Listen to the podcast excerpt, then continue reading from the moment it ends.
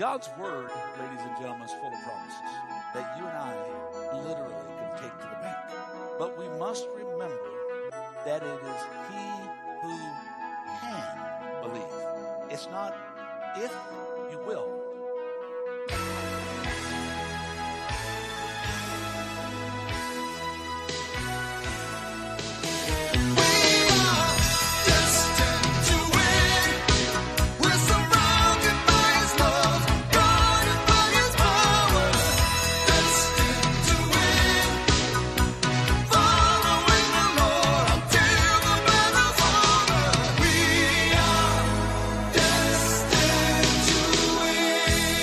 Welcome to the Destined to Win podcast with pastor and teacher Tim Masters. Pastor Tim is the senior pastor of Victorious Life Christian Center in Flagstaff, Arizona.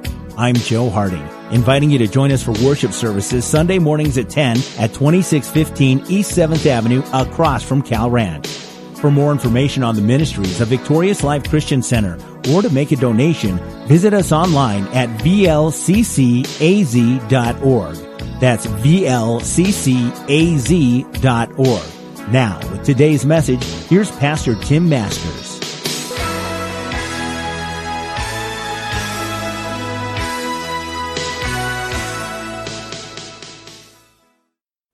If you have your Bibles, I want you to open them to the book of Hebrews. We just finished a series, and I'm I'm doing a little uh, addition to that series today as we uh, enter into Palm Sunday and and uh, Easter Sunday. In uh, three weeks, I'm going to start a new series, and the title of that series is is uh, "Destined to Win." That we are destined to win, and that's a promise that God has. the The Bible says that we're we're we're in a race. We're in a race, and the only ones that win are the ones that win according to God's word. I was uh, preaching a few weeks ago, and and uh, one of the statements that I make, and I've made this for many many years, is no place in God's Word does it tell us that He promises success in this life, but He does promise success in Him. If we yield our lives to Him, if we yield our lives to His Word and commit our lives to Christ, then Christ in us and through us will bring success in our lives. And uh, it's not the success necessarily that the world says, though it can uh, have that incorporated into it. But the reality is going to be eternal success. Folks, I, I, one, one guarantee that I know is none of us are getting out of this life alive. And I, I tell people, you know, the, the, the job sometimes is a little tough, but uh, if you stay with it and you commit your life to it, the retirement plan is out of this world. We've learned over the last few weeks what it means to live a life of faith. And I, I, I pray that by God's grace I was able to uh, articulate that in, in a simplistic way that we could really grab a hold of it. Last week I talked about confidence being the key essential to living that life of faith. Confidence and certainty and assurity. But now I want to share some, some tidbits that are just something more and I want to do that this morning because I talked about confidence last week, and it's, it's tough to, to bring that all out in one uh, simple sermon. And so I want to talk to you about that confidence a little bit more this morning. Because you and I, as Christians, you and I, as Christians, have been given the greatest confidence in all of creation. And you know what that confidence is? That every war we have entered was won before we walked into it. See, the Bible declares the victory is ours because the battle is the Lord's. Let me say it again. I, I, got two people there. The victory is ours because the battle is the Lord's. In Second Chronicles, Jehoshaphat is, is uh, preparing to go into something that seems insurmountable. And God begins to speak to Jehoshaphat because he was praying and he was asking God, he's saying, God, this looks like something is going to be tough to deal with. And God said, Don't worry, Jehoshaphat. Don't worry about it. Go tell the people that the war you're entering into today is mine, not yours. And I will give you the victory and I'll take care of the battle. Can somebody get excited in God's house? Well, it's the same way today. It's the same way in your life. It's the same way in mine. So let me, let me say this, ladies and gentlemen. Because you expect to overcome, because you have confidence that greater is he that's in us than he that is in this world.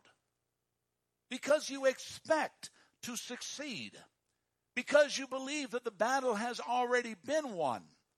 And that God has already made a way where there seems to be no way. Because you expect to live a victorious life because you know that when you wake up in the morning, it doesn't matter what the day holds because you know the one that holds that day. Because you expect. You and I exude a confidence. We convey a confidence. We nurture a vitality that everyone we come into contact, they may not like where you stand, but they are exciting that they're around somebody that stands for something. Can you say amen?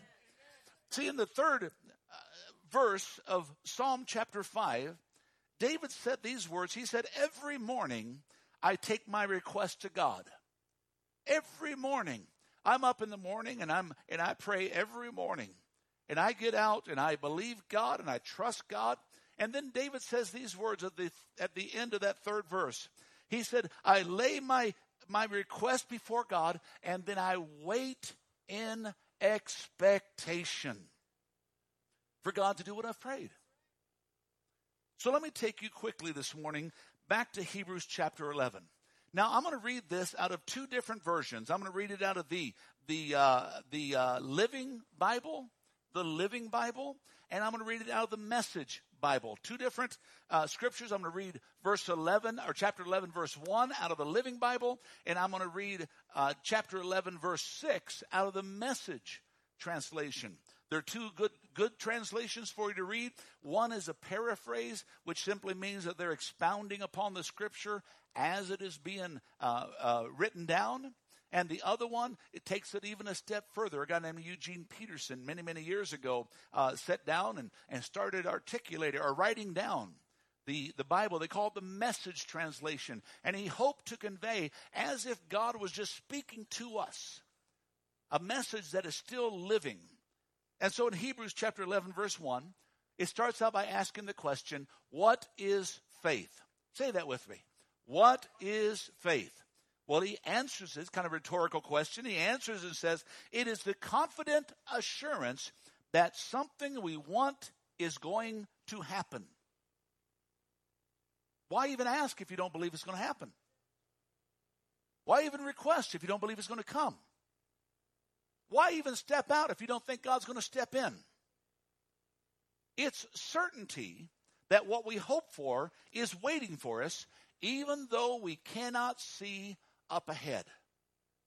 Now, I don't know about you all. I've been on some paths and stuff that, that went around bends, went around corners, went over hills, and I couldn't see exactly what was on the other side or around that bend or over uh, uh, uh, past that corner. But I always could walk through it with confident assurance, knowing God's already been there, and there God is waiting for me. Hebrews 11:1 What is faith? It is the confident assurance. Now you go down to the 6th verse of that chapter, Hebrews chapter 11. And I'm reading out the message translation, and it's in your notes.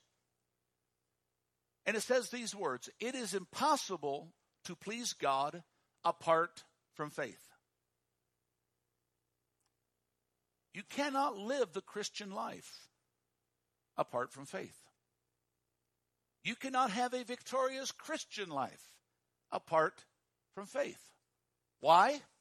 Because anyone who wants to approach God must believe two things.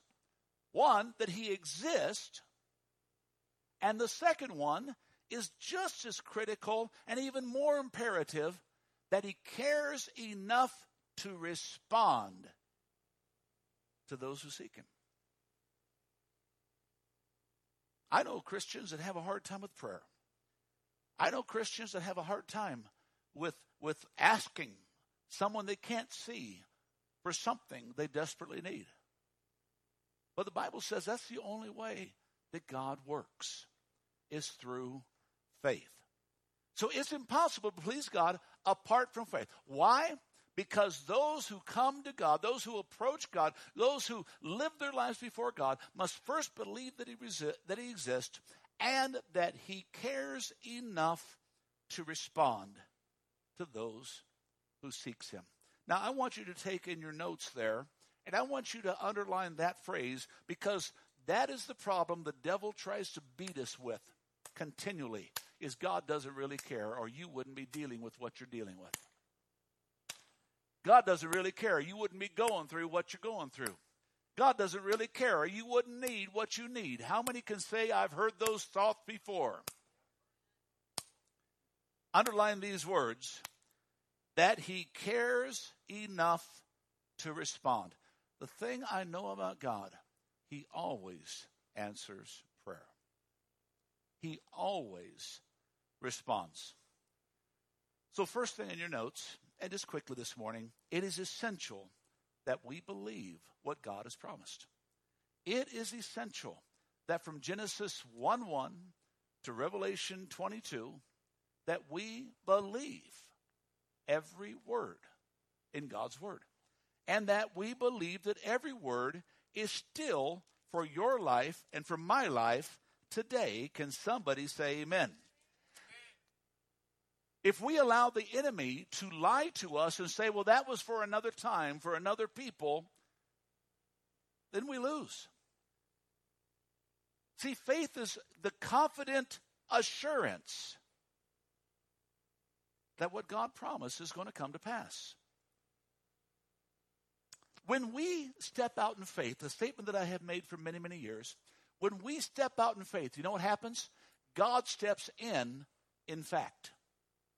God takes your faith and turns it into fact. It's the only way, and it's only when you are able to see the things with the eyes of your heart that you begin to see your faith becomes fact.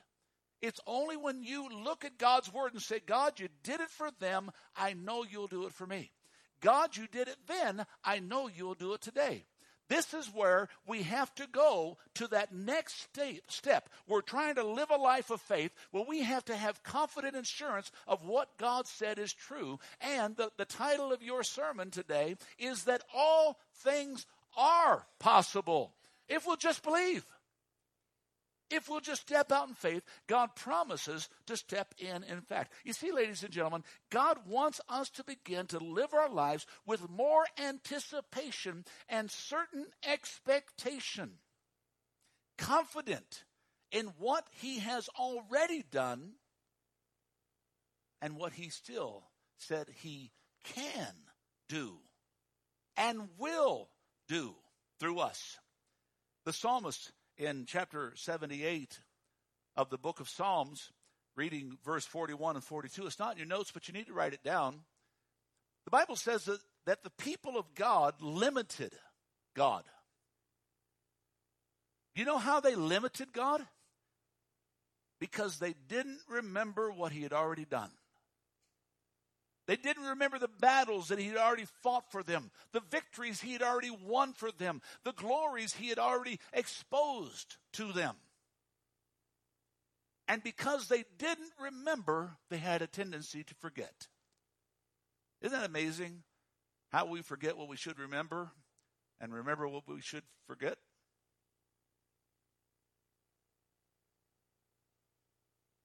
Matthew 19,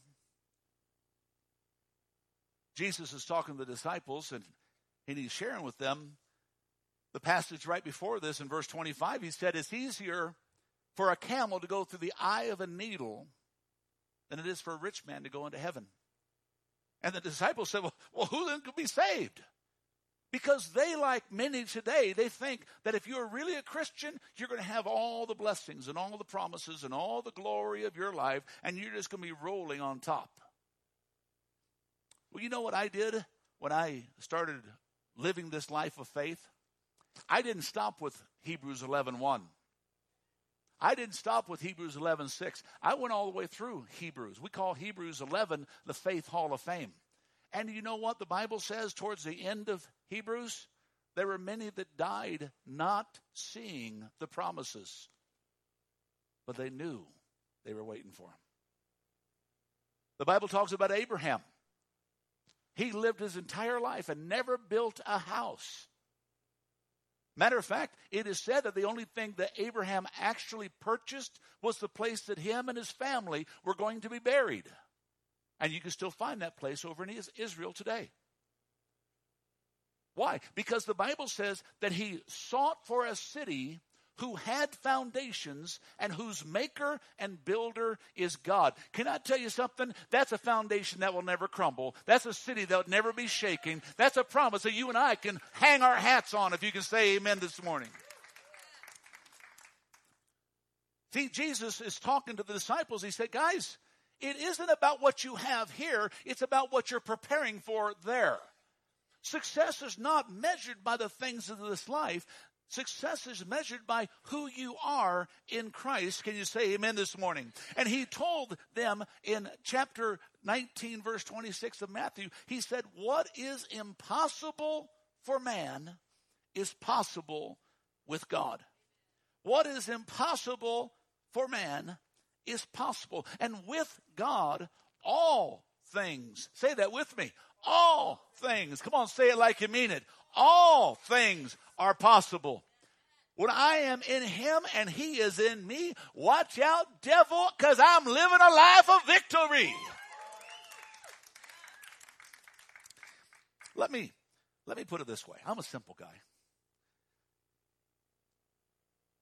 If you bring God a thimble if that's all your faith you have is like a thimble, you bring God a, th- a thimble, He'll fill it.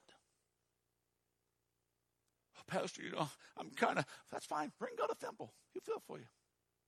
If you decide that you got a little bit more faith today, bring God a bucket. And you know what God will do with that bucket? He'll fill it. Matter of fact, He'll fill it and it'll start running over.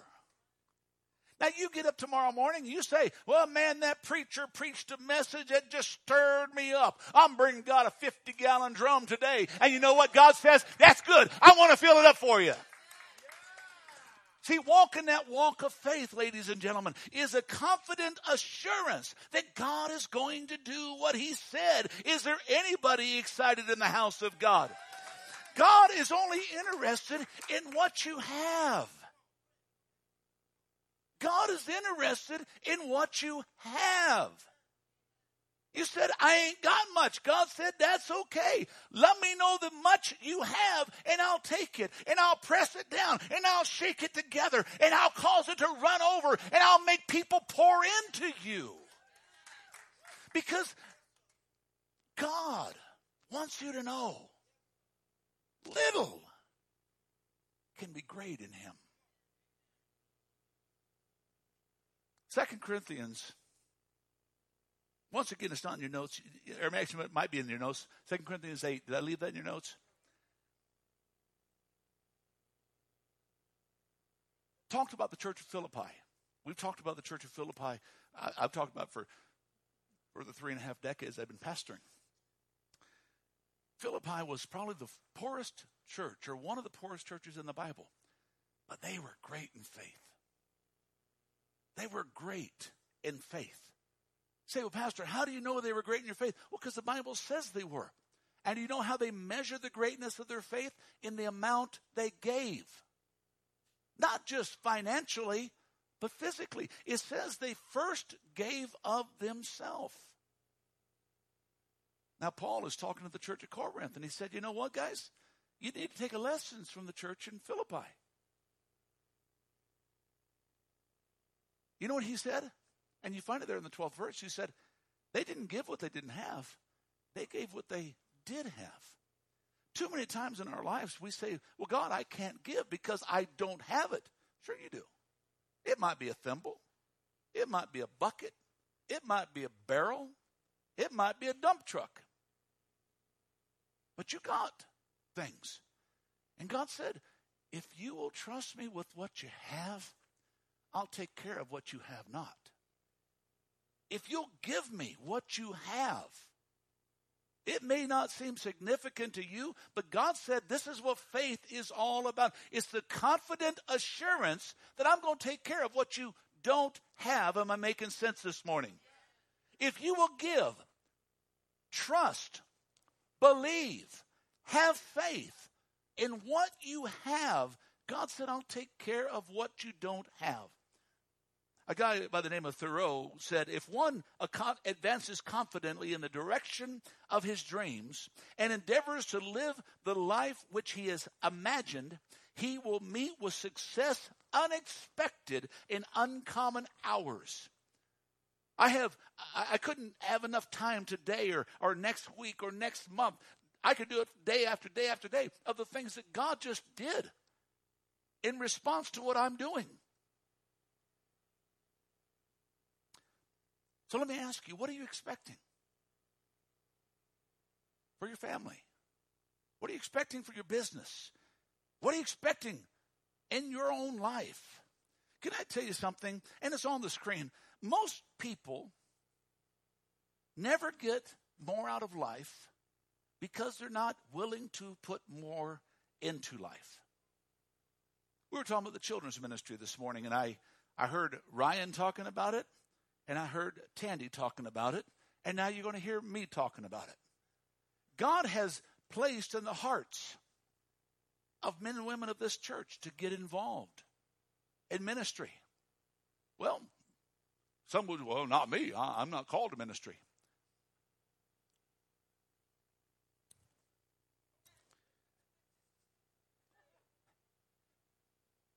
First Corinthians chapter 5 Verse 17 said, If any man is in Christ, he is a new creature. Old things have passed away, and behold, all things have become new. And you know what he did with that new person? He said the first job he gave you is the ministry of reconciliation. If you're a Christian, you're called to ministry. Okay, I got this side all stirred up. If you're a Christian, the first thing God's done is called you to ministry. So if we sit back and, well, God hasn't called me, then you're not saved.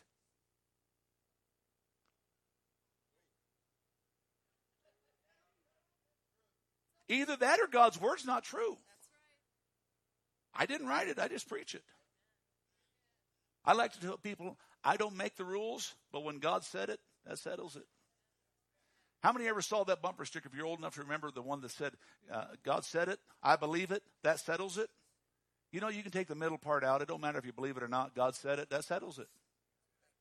Okay? And you say, well, that's kind of, that's kind of rude. That's kind of, that's kind of in my face. You ought to read the Bible. It's kind of in your face. If you're called, if you're saved, then you're called. And so in this children's ministry, it's really sad, ladies and gentlemen. The most difficult places for the church to fill many times is the children's ministry. And I, I understand. I, I, know sometimes moms, dads, you come to church and say, This is the only break I get from the kids. Well, when you start looking at it not as a break from, but an opportunity to transform the kids, a little bit different, isn't it? So I, I encourage you see Tandy. Where are you at, Tandy? Stand up over there. She's a little short, so I got to stand her up. There we go. There. Oh, stretch up there. There we go. Go see Tandy. And Ryan's still hanging around. You stand up. Well, Ryan's taller, so he don't have to stand as tall. But okay, go see Ryan. Go see the children's ministry. Go see the nursery ministry. Go see the youth ministry and say, "I'm called. I love these kids. I have a passion for these kids. Where can I serve?"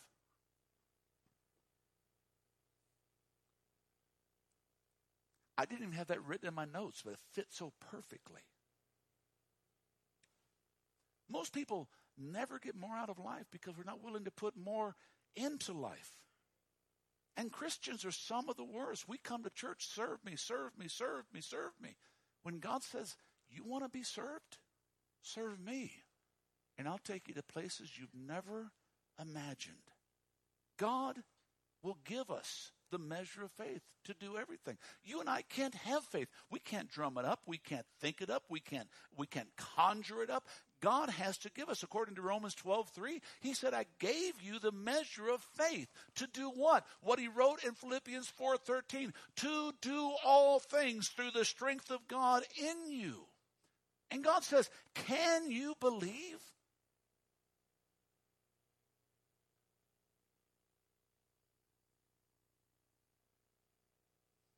Let's go back to that passage in Hebrews. What is faith? It's the confident assurance that something we want is going to happen. And it's impossible to please God apart from faith. We just have to understand He cares enough to respond for those that are seeking Him. James 2:20 says, "O foolish man, don't you know you cannot show your faith without your works?" Oh, we're not saved by works. But because we have faith, according to uh, Hebrews, once again, no, Ephesians, I'm sorry. According to the book of Ephesians, it says that, that we are saved by grace through faith. And that not of ourselves, is a gift of God, not of works, lest any man should boast. But then it goes on in the very next verse, and he said, in the 10th verse of, of, of, of Ephesians uh, chapter 6, he says, I want you to fulfill the works that I created you to, comp- to accomplish before you were ever born. When you get saved, and you yield your life to God and you take this passage and this scripture literally as it is meant to be in majority of its writing and step out in confident assurance that God's going to do what he promised, do you know what happens? All you're doing is stepping out into the works that he created you to do before you were ever born. That's all you're doing. You didn't, Ryan didn't one day well, I'm, I'm going to get in the children's ministry. No, God birthed that in Ryan before he was ever born. Tandy didn't just, just say, "Well, I'm gonna I'm gonna go ahead and go. Well, somebody has to do it. Oh, you know, might as well be me." No, Tandy, all she's doing is stepping in to what God, before she was ever born, said, "This is what I want you to do." People say, "Well, how did you become a pastor?" I stepped in to what God called me to do before I was ever born. And you are the testimony of that. You are the letter of that.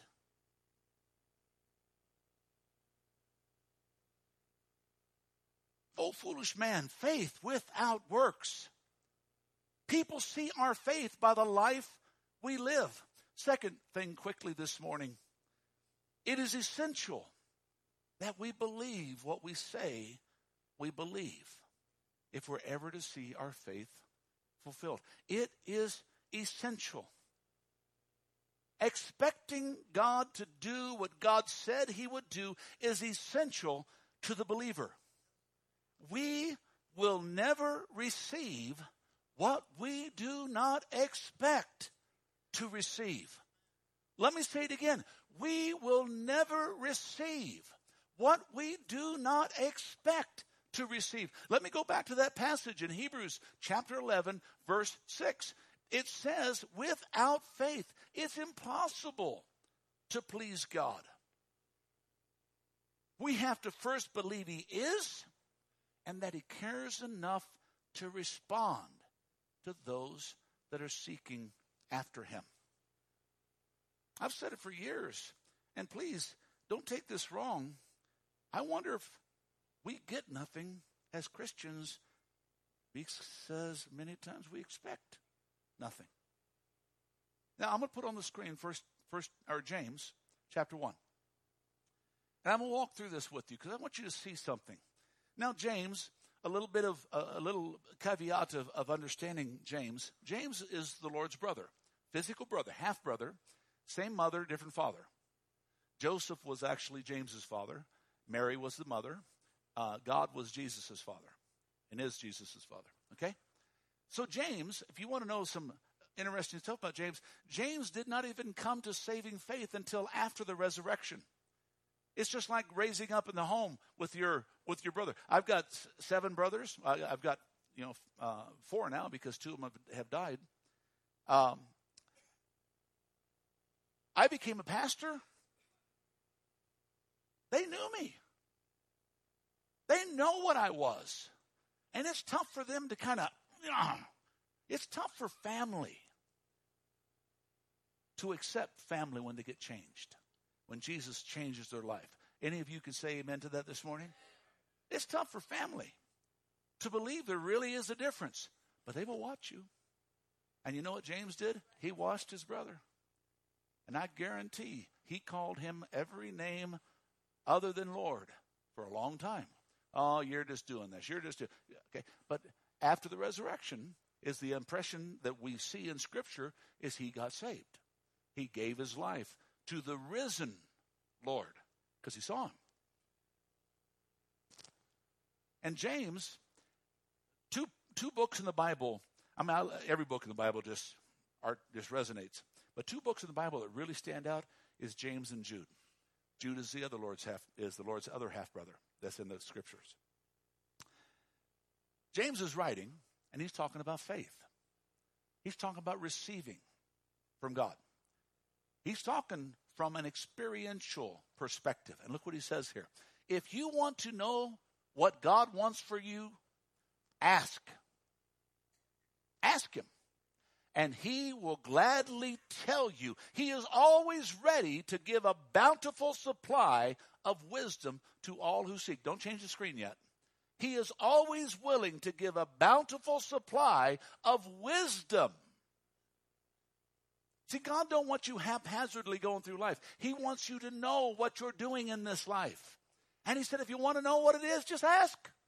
He said, I'll give it to you. And then we have the next screen. And it starts out with what word? What word? I'm not going to get into a description that I got into once years ago of that word. We will leave it alone. Yes, you're welcome.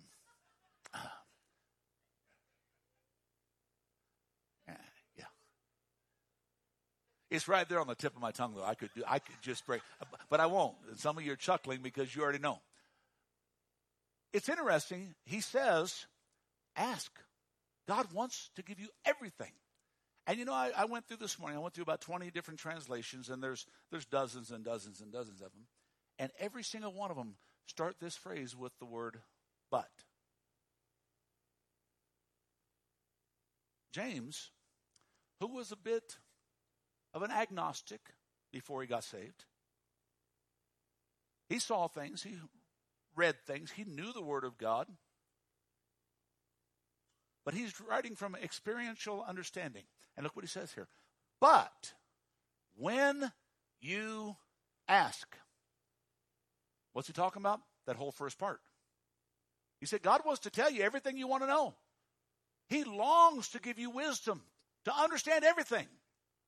But when you ask, be sure that you really expect Him to answer. I'm always, I'm always blessed by Christians who call me and say, Pastor, you're never going to believe what happened.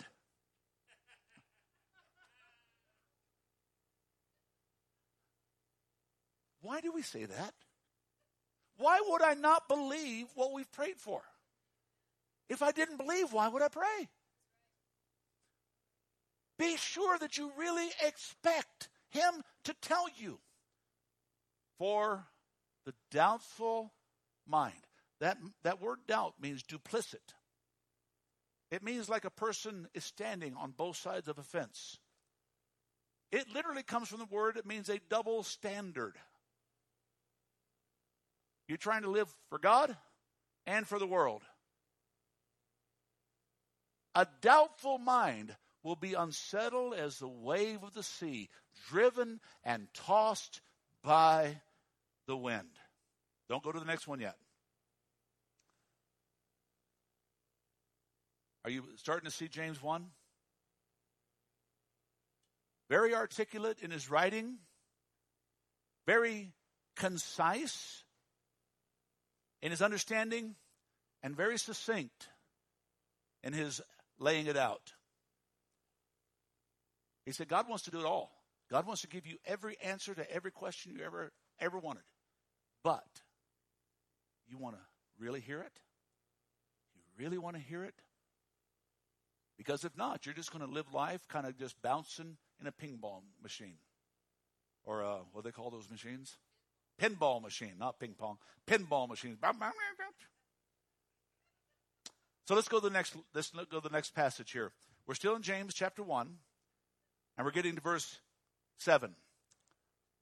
Every decision you then make, if you are doubtful, if you're not really expecting God, every decision you make will be uncertain. How many can say, Man, did that guy just read my mail?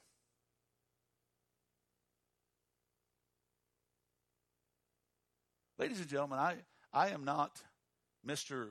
Greater than thou, holier than thou, anything like that. But something that I learned a long time ago, I, I believe this work, this, this book. And I expect everything that God has said to come to pass. And I've seen it come to pass incredible amount of times. I don't care what doubt blows my way, and it does blow my way. It comes into my mind just like yours. And I said, nah, doubt, I'm taking you captive. I'm casting you down, and I'm bringing you under the authority of God's word, and I'm trusting God that He's going to bring it all together. Because that's what God's word promises. So he says, look at this. Every decision you make will be uncertain as you turn first this way and then that way. And if you don't ask in faith, don't even expect the Lord to give you a solid answer. I tell you what, that was worth coming to church this morning right there. Don't even expect the Lord to give you a solid answer. If you're not going to ask in faith. Am I making any sense today? There's, there's a couple statements that I want to make here, and they both come out of a they both come out of a, a book by a guy named Alan Redpath. And the book is called Blessings Out of Buffetings. And it's a study of the book of Second Corinthians, where that passage comes out that said, God said, Give me what you have, and I'll take care of what you don't have. And so in this book, if you if you if you haven't read it or if you didn't know about it, I would go out. It's called Blessings Out of Buffetings. It's by a guy named Alan Redpath. And he made a statement that that it is possible to be a saved soul and live a lost life. What that literally is saying it's possible to be saved and forgiven of one's sin, but then waste your life by not serving the Lord. Oh, yeah, you still make heaven. You just miss all the promises, you miss all the blessings, you miss all the rewards. When you and I decide to give God everything we are and everything we have, you know what we're literally saying? Is we're saying, God, we expect you to do according to your plans, according to your purposes, according to your pursuits. That's why over and over in Scripture we find this phrase, according to your faith, be it unto you. If you believe a little, God said, that's fine, not a big deal. Get out there. And you watch me turn that little into much. If you believe much, great. Let me turn that into beyond your mind. And this same guy, Alan Redpath, in the same book, said these words at salvation, everything. At salvation, everything the Lord has is ours.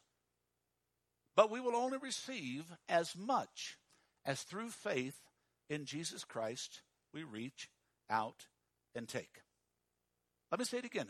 It'll be on the screen in just a second. At salvation, everything that God has is ours. Everything that God has is ours. No, I guess it didn't go on there. I see the next screen. It must have got left out. But it's in your notes. but we will only receive as much as through faith in Jesus Christ we will reach out and take. Can I tell you something, ladies and gentlemen? Life has a way of happening to us. Life has a way of happening to us. Expectancy enables life to happen through us, not to us. When I expect God to take even what the enemy meant for bad and turn it around for good, that life just kind of goes right through me and I go to the other side of victory. Why? Because I expect God to use every situation. Oh, I may not understand it. I may not have it figured out. I may not know why I'm in the middle of this thing, but I do know, just like the three Hebrew children, if I'm in the middle of fire, Daddy's in there with me. There was a little girl that, with all of her heart, and I left this in your notes, her name was Lisa Love. And with all of her heart, she wanted to be a cheerleader. And, she finally made it to the cheer squad. And, and Lisa was, was working and working and working. And as things would happen, devastation hit her. And she lost a leg in a horrible accident. Well, she thought about her dream of being that cheerleader and that's that's all she, I mean she lived her whole life to do that and focus on that. Well, she she went through the surgery, she went through the healing and she went and got a prosthesis. An artificial leg that they they put on her.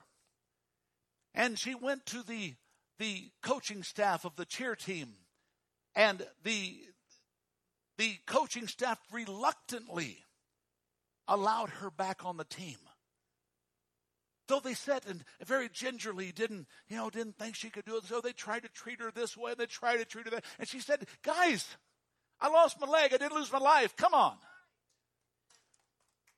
And so she's out there and she's doing this. Well, the very first uh, uh, uh, get together at the school came together. The, the first prep pep rally to where the the uh, the cheer squad was going to be out there, and, and they were doing all their routines. And all of a sudden, well, it was time for Lisa to do a tumbling. Well, she went out there with all of her heart, and man, she was, ex- and she went and she ran, and she tumbled, and all of a sudden, her leg went flying. She fell to the ground, her head buried in her hands, embarrassed, and tears. Something welled up inside of her and said, Huh, huh, Nothing's going to steal this from me. So she signaled to the girl across the thing that had her leg and said, Give it to me. So she brought it back over. The other girls helped her get her legs strapped back on, and she got strapped on, and she stood back and continued the whole routine as the entire school stood to their feet with a standing ovation. You see, this was a little girl that realized life happens. Life happens. Can I tell you something? Life might be happening to you right now. You might be going through this, that, or the other thing. Ladies and gentlemen, life happens. And when you stumble, the Bible says if you will look to Jesus, the author and finisher, you know what he'll do? He'll help you strap that leg back on. He'll help you get back to your feet and continue your journey. And you know what? When that happens, all of heaven will stand up and say, Oh yeah, that's the child of God I know. Come on, somebody get excited.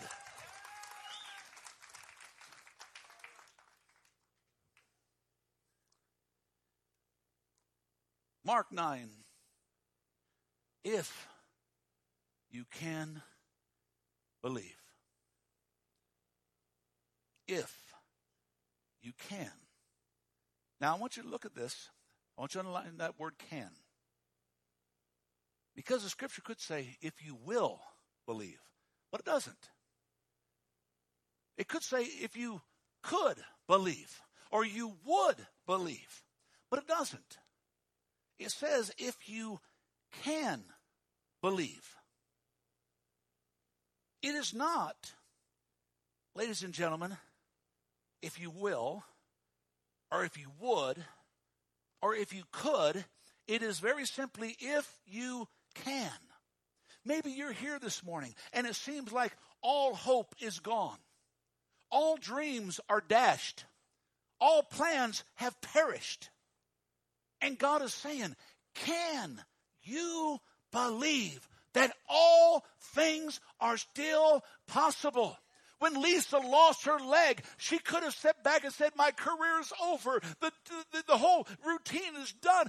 No, she said, No, no, I, I can believe this is going to still work out. And I can still believe if somebody just helped me strap it on. See, I've shared this for years, ladies and gentlemen. I love Philippians 4.13. I can do all things. But you know, one of the great things about 4.13 is it's got 4.14 attached.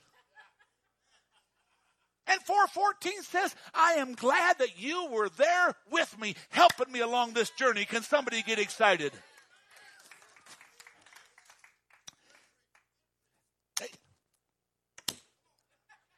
Amen.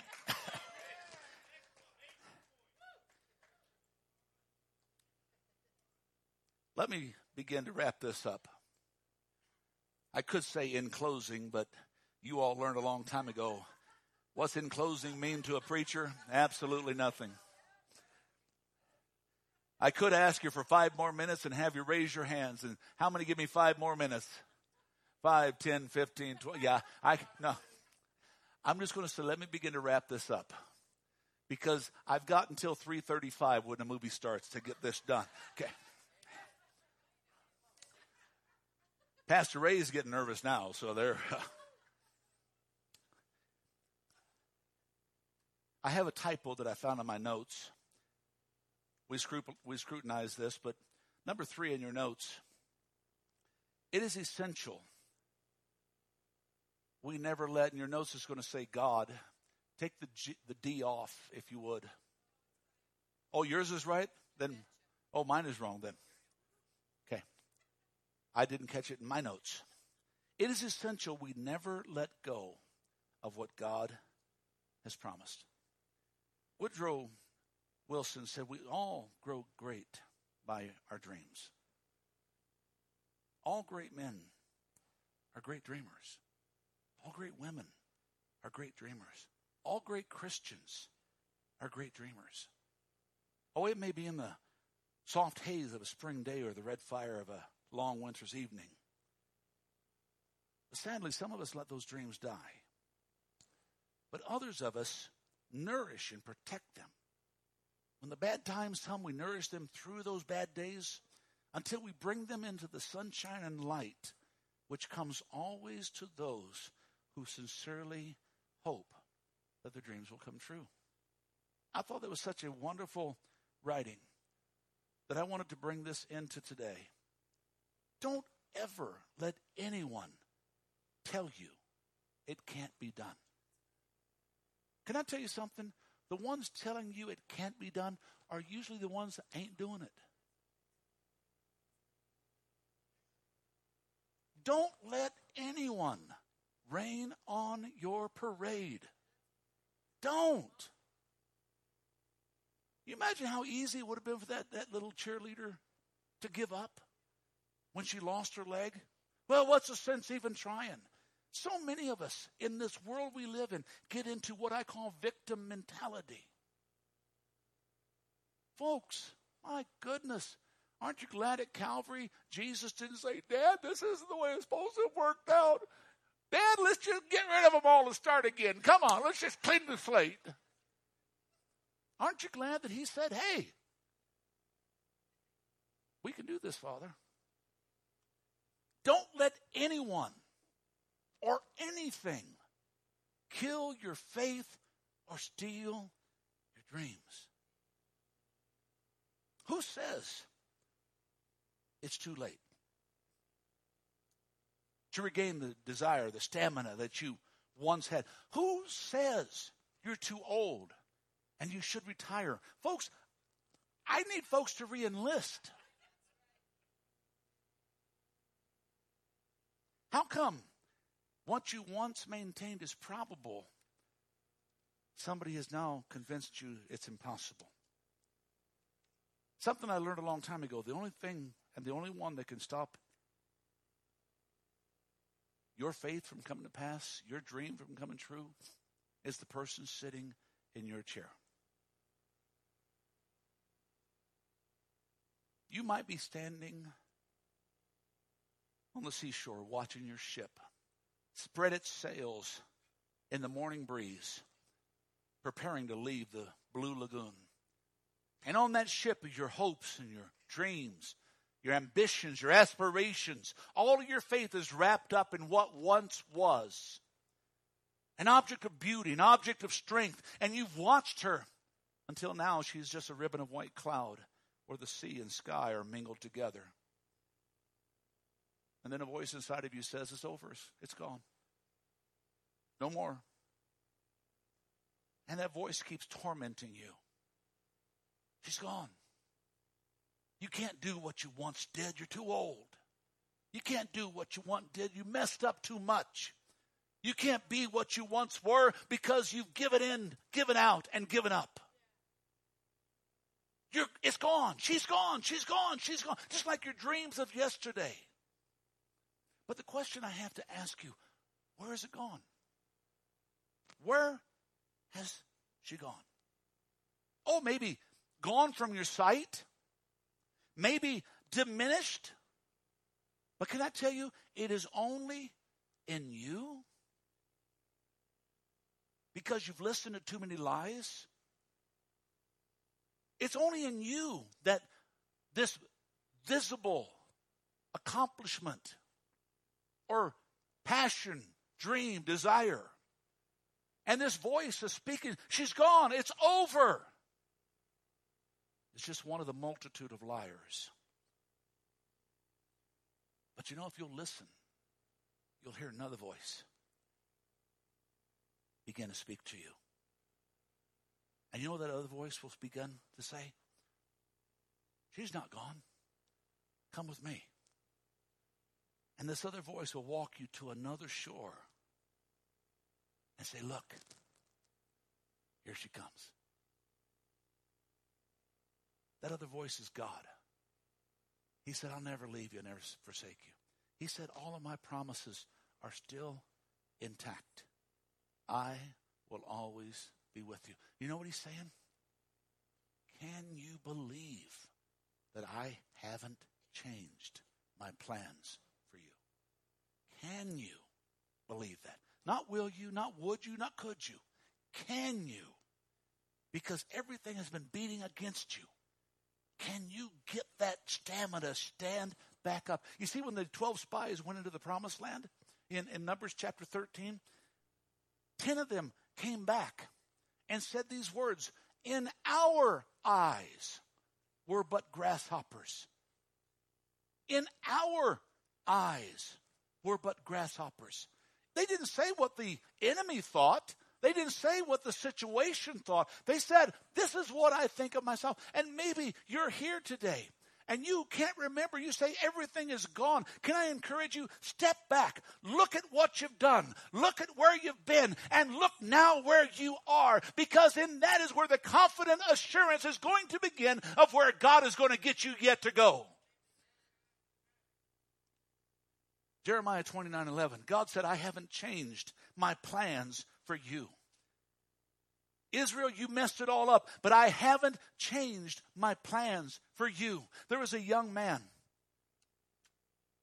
He didn't have much schooling. He didn't have anything. He was always kind of a, a lumbersome kind of guy, and, and he was always a bit bigger than everybody else and a bit, uh, a little off center, if you will, as far as, you know, he was just a big guy.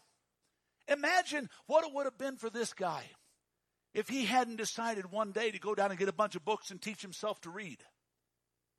If he didn't decide to go and teach himself some of the different things in, in school and, and education and different things like that. Let me, let me talk to you about this man for just a moment. He was young and he could have easily given up. He started a business and his business failed in 31. He tried to run for a, a, a government office in 32 and was defeated. He was elected in the legislature in 34, but his sweetheart died in 35, had a nervous breakdown in 36, and defeated for the Speaker of the House in 38. This was a guy that could have failed any time. He could have quit because that is the only true failure. He was defeated for election in 40, defeated for Congress in 43, But he was elected to Congress in 46, but again defeated in 48, defeated for the Senate in 50, defeated for, to become vice president in 56, and defeated again for the Senate in 58. But fortunately for you and I, in 60, he became one of the greatest presidents ever lived. His name was Abraham Lincoln. Don't you think he might have given up sometime along the way? But he said, No, I've got too much going for me. I got a God that's going to back behind me. You say, How do you know? Because I've read enough of Abraham Lincoln's life, brothers and sisters. He knew the God who he served. As the worship team comes, Galatians 6 tells us, Do not be weary in doing what is good. For at the proper time, not your time, not my time, at God's time, we will reap if we don't quit. Now, some of y'all might not be old enough to remember churning butter. I grew up on the farm, and we would churn butter. We would go down to the dairy. We didn't have milk cows. We had every other kind of animal, but we didn't have milk cows. And we would go down to the dairy. Back then, they would still sell raw milk. And even today in my house, all these years later, when my wife and I have a jug of milk in the fridge, the first thing I'll do when I take that jug of milk out of the fridge is I'll shake it. Because if you're a country boy and you realize if you didn't shake that milk, you're going to have a mouthful of cream. So I'd shake that milk and get it all nice and shook up, and then I pour me a nice, cool glass. That was what we did. We took and scraped the cream off the top because the cream would thick, thick would be, would thicken, it would harden. Say, Pastor, why are you telling all of this? Because I'm going to tell a story that doesn't make sense if you don't understand how you churn butter. And it's called the Ode to Two Frogs. Did I leave it in your notes? Two frogs fell into a can of cream, or so I've heard it told. The sides of the can were shiny and steep, and the cream was deep and cold. Oh, what's the use, said number one. Tis fate. No help's around. Goodbye, my friend. Goodbye, sad world. And weeping still, he ground. Drowned. Well, number two of sterner stuff, dog paddled in surprise. The while he wiped his creamy face and he dried his creamy eyes. I'll swim a while, at least he said, or so it has been said it really wouldn't help the world if one more frog was dead. Well, an hour or two he kicked and swam. Not once did he stop to mutter, but he kicked and swam and swam and kicked. And he hopped out via butter. Some of you are still looking out said, I don't get it. Come around some of the old folks. Pastor Ray will help you understand it completely. God's word, ladies and gentlemen, is full of promises that you and I literally can take to the bank. But we must remember that it is He who can believe. It's not if you will, it's if nothing to stand on. Well, God said, if you come back to me and you'll trust me, I'll help you strap those legs on. And I'll teach you how to stand and face anything the world has to throw at you. You see, I believe that all things truly are possible if we can just believe. If we can look past what wasn't we can begin to see what yet can be. If we can take a step of faith, God said, I'll take a step right back and I'll turn that faith into fact. Expecting God to do what God said, expecting that all things truly are possible. That's where you and I have to stand. We're coming into two of the greatest days in all of Christianity Palm Sunday, Easter Sunday. Palm Sunday was the day where Jesus rode triumphantly into Jerusalem. People shouting, Hosanna, Hosanna, blessed is he who comes in the name of the Lord. They called him King of Kings, Lord of Lords. They called him Messiah. But just one week later, that same crowd, because things didn't go the way they thought they, that he would. He didn't come to be a conquering king, he came to be a, a suffering servant. And because it didn't go the way they thought it should go, crucify him. Crucify him. Maybe you're at that point in your life. God, I thought you said. God, I thought you said. And God's saying, Will you just expect me to do what I said? Stop listening to all these other voices telling you your dreams are gone. Your faith can't make it. Or you've stumbled to the ground. God said, I'll, I'll make sure you get back up.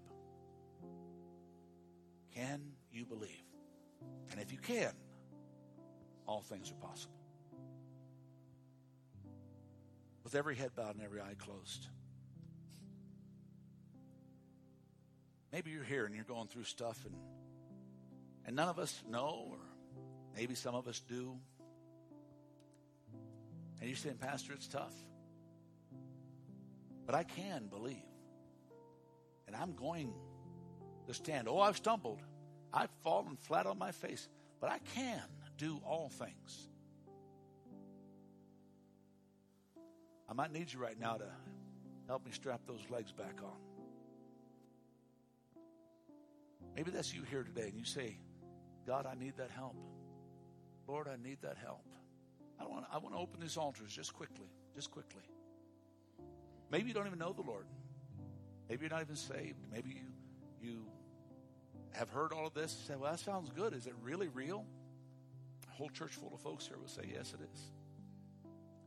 Or maybe you know them one time, but all these voices, all these things have deterred you. The Lord is just saying, come on, come back.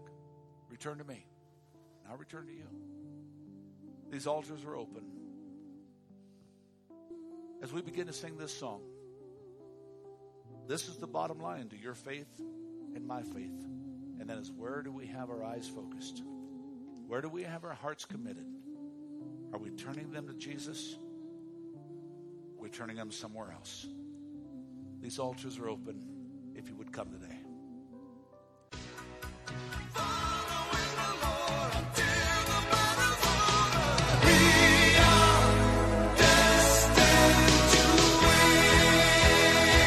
Pastor Tim Masters with this week's message on the Destined to Win podcast. Destined to Win is made possible with the prayerful and financial support of those destined to win. To donate online, visit vlccaz.org. That's vlccaz.org. Destined to Win is a production of Victorious Life Christian Center with services Sunday mornings at 10 and Wednesday evenings at 630. Join us at 2615 East 7th Avenue across from Cal Ranch. I'm Joe Harding. From Pastor Tim Masters and the congregation at Victorious Life Christian Center, you're invited to join us here next week for another edition of the Destined to Win podcast.